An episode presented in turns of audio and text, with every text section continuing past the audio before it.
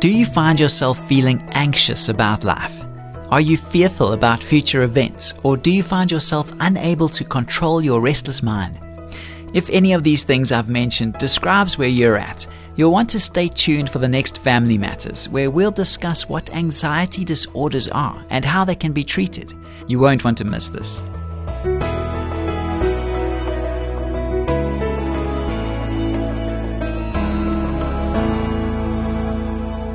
Hi, I'm Graham Schnell for Family Matters, where we offer practical advice from Focus on the Family.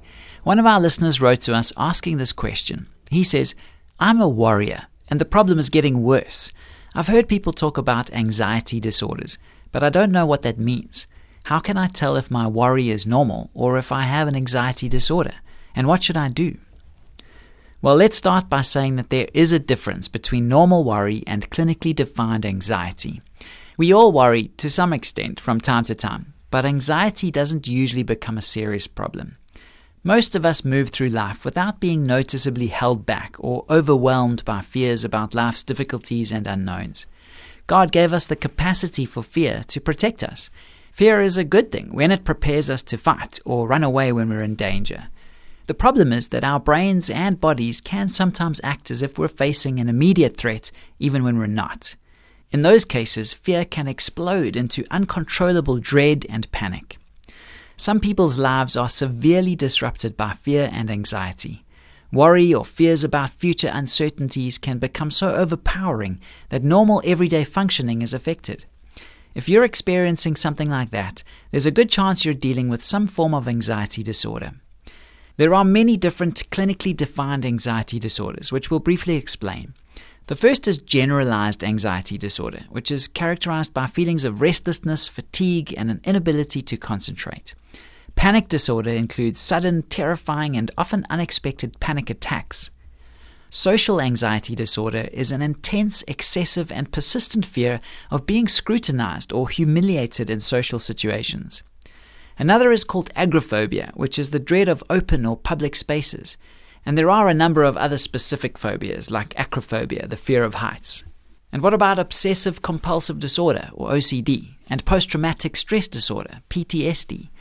In the past, experts included OCD and PTSD with anxiety disorders. However, those two conditions are now in a separate classification. So, how does one treat anxiety disorders? Anxiety disorders can be managed well with a combination of medical, psychological, and spiritual care. If you feel that any of the conditions I described fit your situation, we encourage you to find professional help as soon as possible. It's good to note that medications can't cure anxiety disorders, but they might relieve a person's symptoms enough to let him or her function and respond to psychotherapy. Cognitive behavioral therapy, or CBT, is an especially helpful form of psychotherapy in treating anxiety disorders.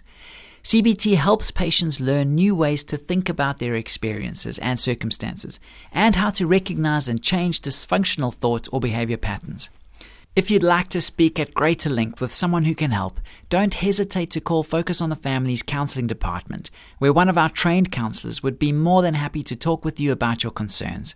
They can also provide referrals to trained therapists practicing in your area.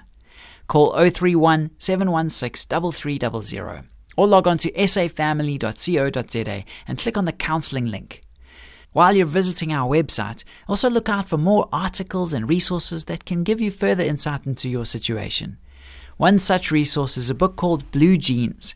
It will help you and your loved ones learn to recognize the genetic signs that cause depression Psychiatrists and medical doctors discuss the brain's chemical deficiencies that can lead to anxiety, bipolar disorder, panic attacks, substance abuse, ADHD, psychosis, and low self esteem, and show you how to resolve debilitating issues that affect mood and personality.